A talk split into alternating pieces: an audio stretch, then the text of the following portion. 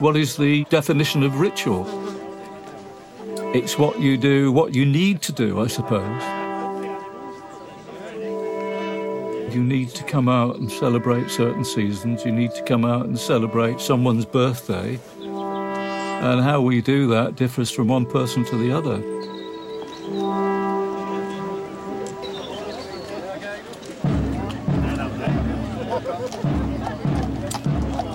People that have a ritual, a community assembly, their life is actually patterned by that.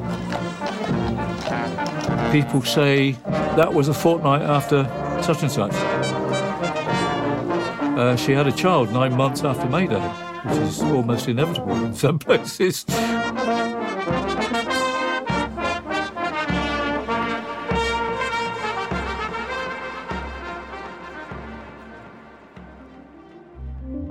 I'm Doc Rowe, and for most of my adult life, I've been documenting and recording British folk traditions. That's music, song, dance, dialect, and seasonal events that certain communities indulge in. I suppose over the years, in detail, I've looked at over 180. I do serial collecting, so I go to the same place, same time every year. If the protagonists have to walk 21 miles, which in some case it happens, I do that 21 miles as well. I think it's important to actually witness the um, agony and distress that some of these characters go through. Even after nearly 60 years of visiting these places, I'm still in awe of, of what people do.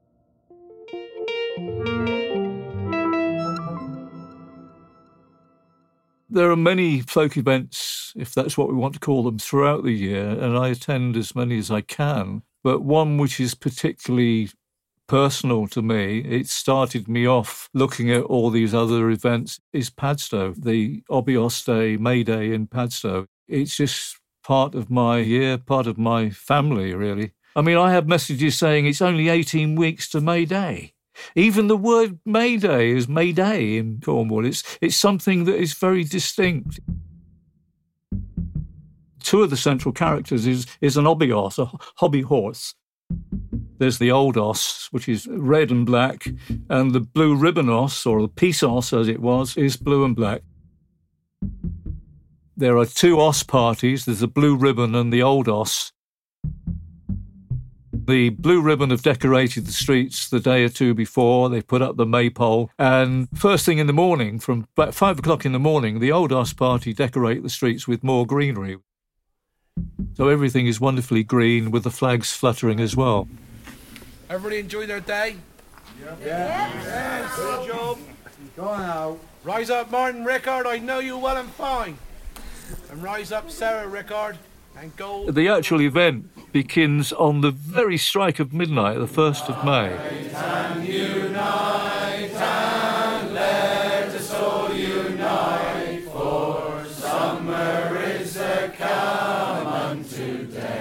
People gather outside a central pub and they sing a night song.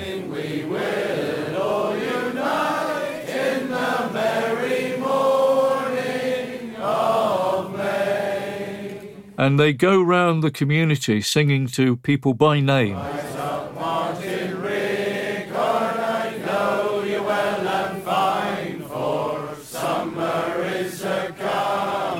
No drums, no musicians, just the voices of the local people.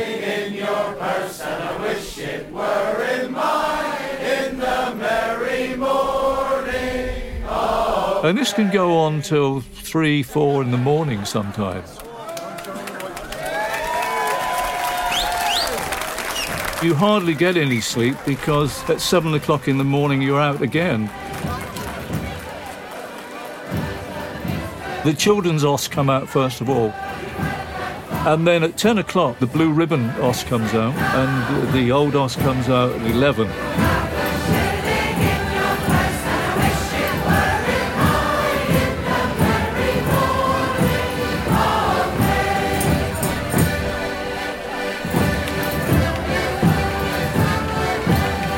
They just dance through the streets all day. They go separate routes, But between two and four o'clock in the afternoon, they, they will actually meet up together around the maypole, and that's where the huge emotional swell happens. The tune changes pace to almost a dirge, and the oss collapses down on the ground. They sing a song, Oh, where is St. George? Oh, where is he? Oh, he's out in his long boat all on the salt sea oh. And there's a cry of Ossos! And the, the renewed beating of the drums, and it springs back to life and dances onwards.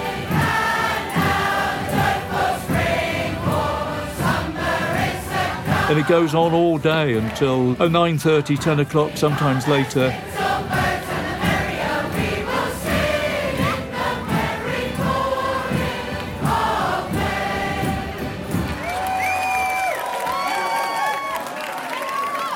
And they sing a very old Crimean war song, very sentimental Farewell, farewell, my own true love.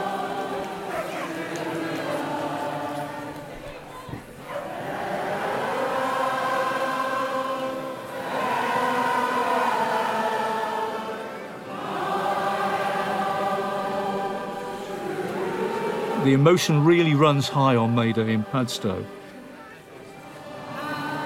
There's tears of joy and affection, and these tears of loss as well, because you remember those people that have died during the year. It's a true contemplation of the preceding year and beyond. But the whole place is full of people sobbing because they know we're not going to see the Oss again until the next year.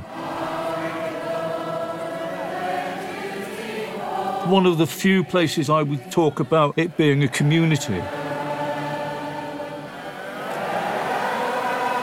The old, the young, the frail, and the active, they all share that same intensity of spirit. It's quite remarkable.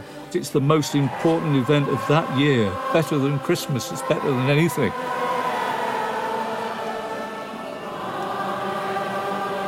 It's not difficult to sense that the, the Oss and May Day symbolises much more in Padstow. It's a united proclamation, a kind of clenched fist in the face of ravages of time and the outside influences. I feel that the Osses in Padstow are kind of a, a communal pacemaker, and, and on May Day it recharges that community and brings together the good people of Padstow as a fellowship, if you like.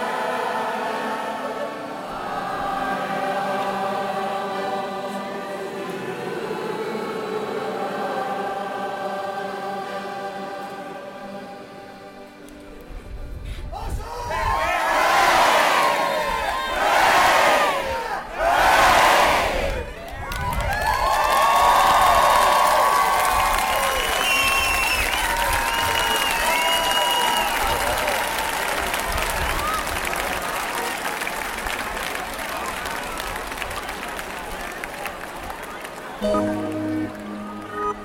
Just like our Christmas traditions were fashioned to a great extent by Victorian sentimentality, so has the month of May been given a fantastic portrayal of Merry England. And that's been adjusted from the mid 19th century, even through to the present day.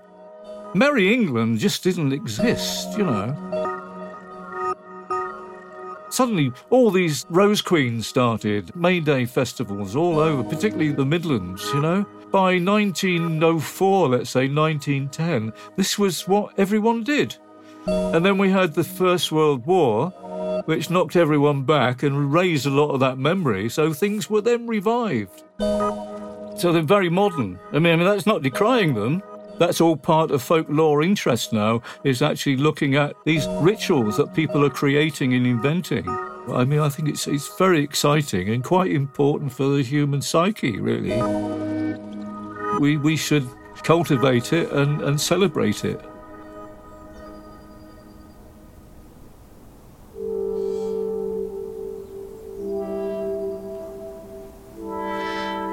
So we're just walking through the marshes looking for a clearing in the trees where it feels like we might be invited in to perform and feel Ah, there's a parakeet. Currently, we are in Tottenham Marshes, which is my favourite place to come. Um, I've lived in this area around Tottenham for about five or six years now, and the marshes just feel like a little getaway. Although you can hear the train track in the background, you still have this huge, vast expanse of wildlife. Looking for a space that feels calm and grounded and where there's a nice uh, energetic pull. There was a tree over there that looked like it was uh, opening its arms to invite us in, so maybe we find that place. I'm Aisha Tan Jones, and I'm an artist, musician, and witch. All of my work is rooted in themes of magic, survival, apocalypse, and what I call optimistic dystopia. I watched a lot of the classic witchcraft shows and stuff when I was growing up. I always wanted to replicate that, you know, cast spells. And I would just like sit at the dinner table and like try and move the spoon with my mind. And my mum would just be like, "You can do it, you can do it," and like really support me. And then started saying like, "Aisha, you know we're all witches. Like we are witches, me and you." So that echoed in my head for a while, but then I didn't really truly discover it till I was searching for some sort of like connection and rootedness and groundedness to this land. So the tools that I've chosen to bring out today uh, for this small ritual are a red candle, a bag of seeds, some red string, and this jar of water, which is moon water. I love to incorporate nature into my rituals. It's really nice to collect bird feathers, herbs, salts, even like to the paper that you're writing on, and my notepad and pen. So these tools can be used uh, for a kind of self love embodiment ritual. From a magical perspective, ritual can be used to describe a very intentional ceremonial um, performance for yourself and for your gods, goddesses, universe, whatever your higher power is, to create a magical outcome. You would use tools, uh, magical tools, esoteric things, mantras, chants, song, dance to give energy to that intention. I would use the pen and paper to write down affirmations. So, what do I love about myself? I love my motivation. I love my singing voice because I think I've got a pretty great voice. And I love my cooking because it's getting a lot better, especially since lockdown. And then on another page, I might write, What do I want to improve about myself? Um, my time management, my awareness of my boundaries. I think it's really important to like use this language of how can I improve rather than like what do I hate about myself because a ritual amplifies what you're giving. It's like you've got a pot of stew and you're putting in spices. If you put a lot of chili in, you're going to make a really spicy stew. So it's the same with ritual. The words are the spices. In terms of like the actual format of a ritual, I think I move quite intuitively. There are no right and wrong ways to do a ritual, but there are dangerous and careless ways to do a ritual, which may affect you and like you know throw, be thrown back in your face. Although i like really encourage people to like carve out their own way of doing ritual for themselves. The only one rule in witchcraft that i've ever learned the witch's creed if it harm none do as thou wilt. I would repeat three times the things that i love about myself and really put that out into the world. And maybe there's one thing in the thing that you want to improve about yourself. So for me, it might be boundaries, and that is an act of self love, like having boundaries uh, for yourself and for others. So you could take that word boundaries and I might do something which is called a sigil, which is creating a kind of powerful symbol from that word. So you cross out all of the vowels. So this is kind of like a concentrated version of the word. You can have the B back to front, you can have the N upside down, you can have the S backwards, and you can make it look like it really isn't even a word anymore. It's a sigil. Oftentimes, I might um, pick up the candle and start carving my symbols into the candle, or or the words that I've written down, or just like intuitively carve into it. Uh, I like to really get my hands involved. Sigils, after you create them, it's really important to charge them with energy. And one way you can do this is carving it into the candle and burning the candle. And once you've carved this candle is now it's now your boundary candle or whatever energy you've chosen to carve into the candle. And then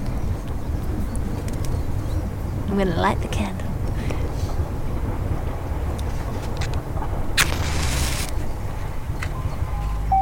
Especially living in these times where where we're increasingly becoming further and further away from nature and, and our anxiety over climate is increasing having a sense of grounding and having a, a ritual that you can come back to to reconnect is so important and also can help you reconnect with the land and feel like a sense of protection that is symbiotic because if you protect the earth, the earth will protect you. I'm ripping this out of my notebook.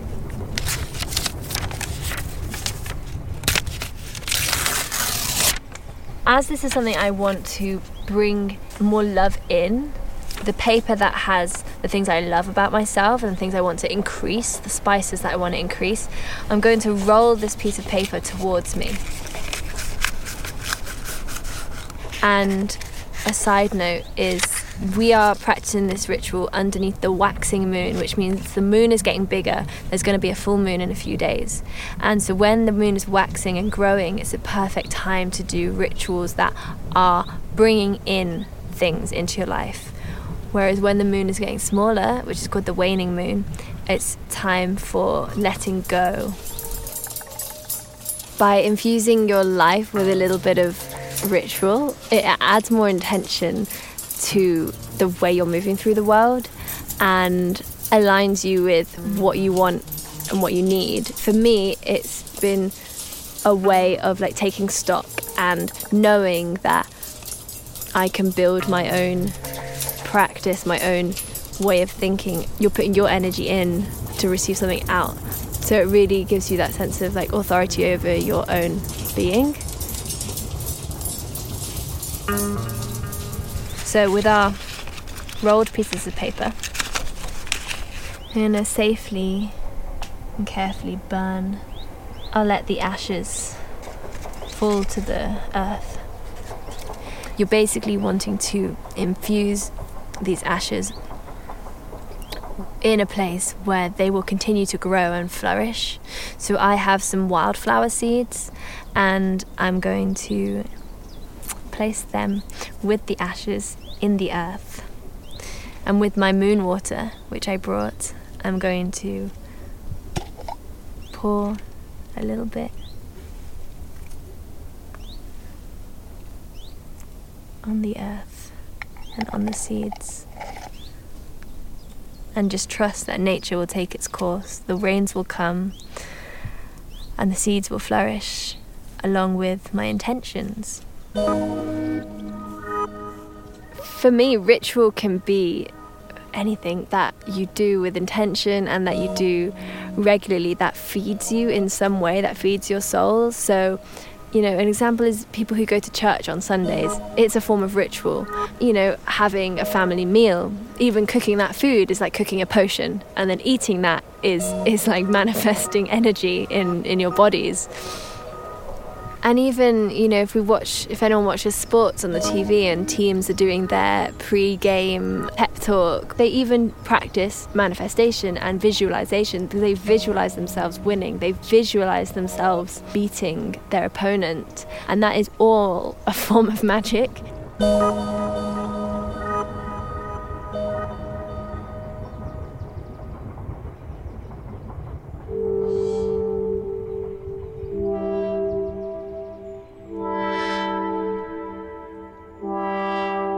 My ritual starts the minute I put the kettle on at home to make my flask of tea.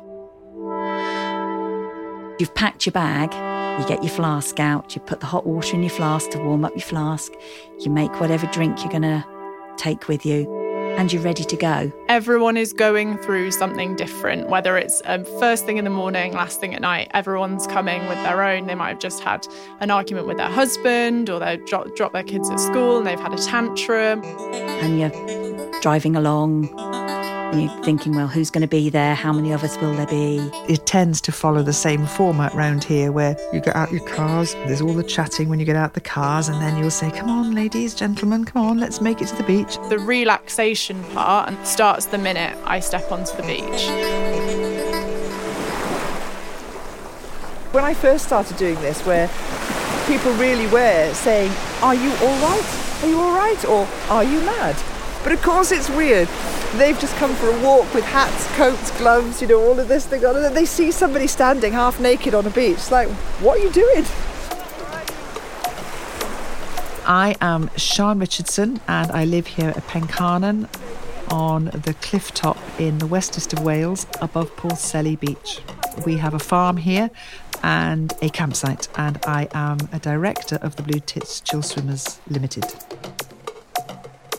So it was 2014, September 2014, just after I'd done Ironman, um, that we decided to start swimming throughout the winter. There was just something, I don't know whether it was the, the fact it was the new challenge that got me or whether it was just the thrill of the cold water. Um, but we carried on throughout the winter, and I realised that actually it was opening up the winter to us. It got to 10 degrees, 9 degrees, 8 degrees, and it was thrilling as the temperature dropped. Uh, just experiencing the whole thing, how we felt. Um, some people came along and said, I'd like to try cold water swimming. And that's how the Blue Tits began.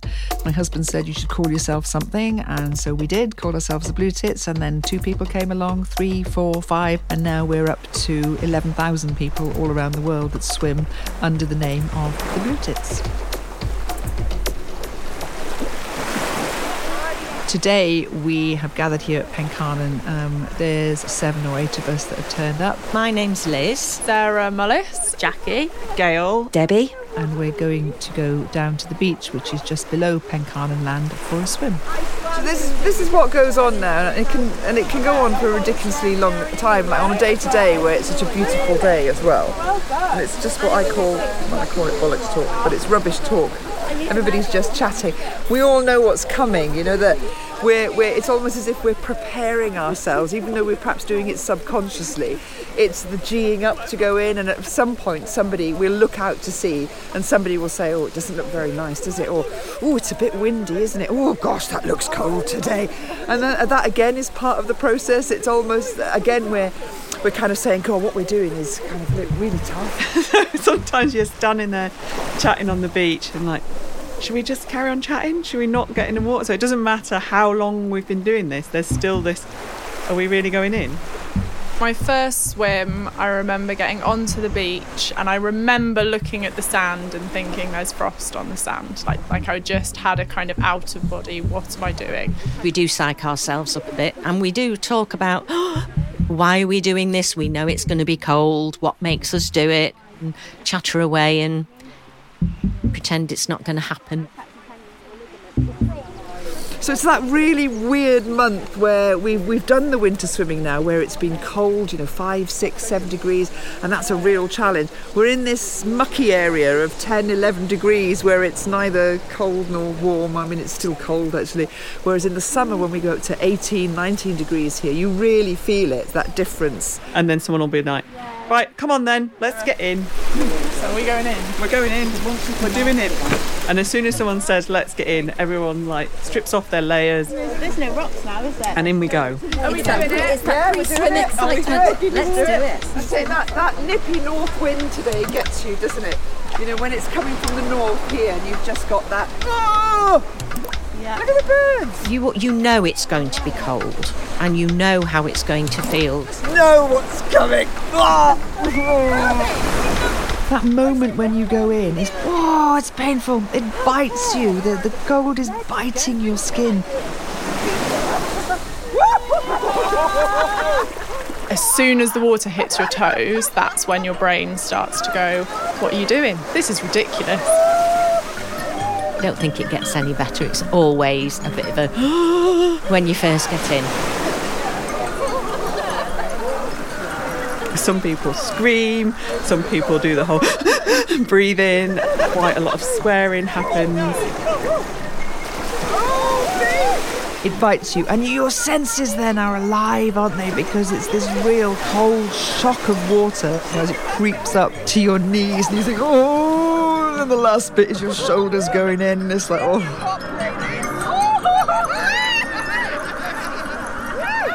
There's like the camaraderie of being with a group of people who are all laughing and screaming and squawking as you get in. It takes your mind off that initial sort of shock. It allows you to actually push your boundaries, still staying where you feel comfortable. You're moving, you're physically, you know, you're being entertained. You, you've got the smell of the sea, you've got the sights, you've got the birds, you've got all these wonderful things, nature going around you. You've got your friends around you as well. You've got all of these things which is taking your mind slightly off that real biting cold. Your skin now is cooling really, really rapidly. It takes about two minutes for you to just kind of acclimatize to that water. And then you hear it gets quieter and the silence as people just start to relax into the water. And they go, oh, yeah, okay, and I'm all right now, I'm all right now.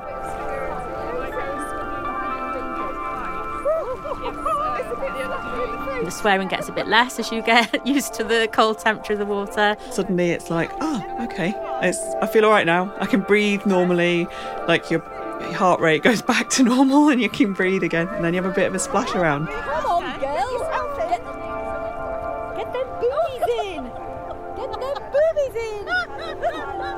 What's really lovely, the swims that I love, is when you you find a circle forming and it's kind of people, everyone's just together chatting.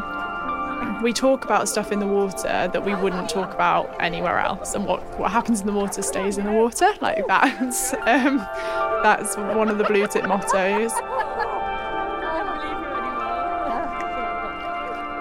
And then it can be another few minutes again where people start saying, oh, it's a bit cold now, I'm getting out. And that's fine, that's all you need. You don't necessarily need to go off and swim. So we all went into the boats that we were comfortable in. Oh. We each of us have our indicators where we know to get out. So I tend to start feeling a bit warm, or my hands will start to claw a little bit, and that's when I'm like, okay, I'm done, and then I get out. So it's just getting to know your body on that level. To get the effects of the cold water, I mean, the, to get that high, you don't need to stay in that long. So it isn't about staying in for, oh, I stayed in half an hour, or I did that, unless you're training for something. And then we're coming out, and now we're feeling amazing because our skin is glowing, our brains are really happy now because we know we've done the cold bit and we know we're about to have the warm towel and lovely clothes. You know, you take lovely big baggy clothes that you can wrap around yourself when you come out so you're all snug. When we do it in the winter we come out, we you perhaps wouldn't have so much talking now because everybody concentrates on getting dressed really quickly. And then comes the cake ritual, the cake and the and the drink ritual.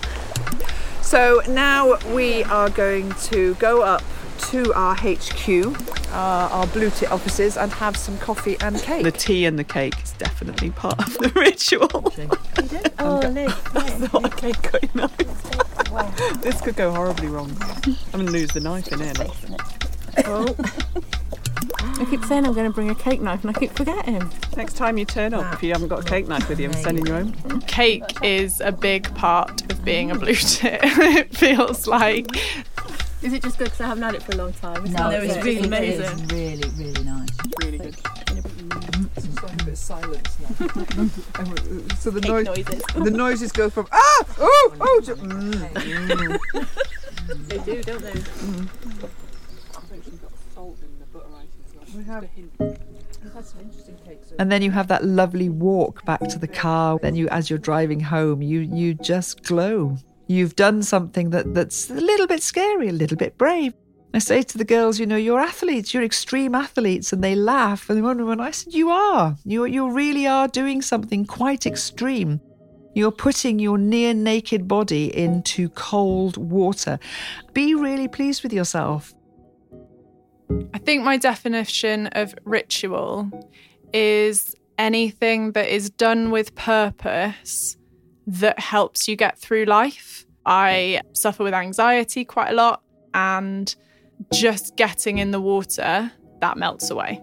And it, it will melt away for the whole day because I've done something scary and I've survived it. And something about doing that over and over again tricks my brain into thinking I can do that for everything. When I come up against a challenge, I approach it like I do the water. I think rituals help us to feel safe. I think deep down we all like that sense of routine. We all have that need for a bit of sameness and knowing what's going to happen. And I think it just settles our brains down a little bit, takes any anxiety away. And I think it's just comforting for all of us.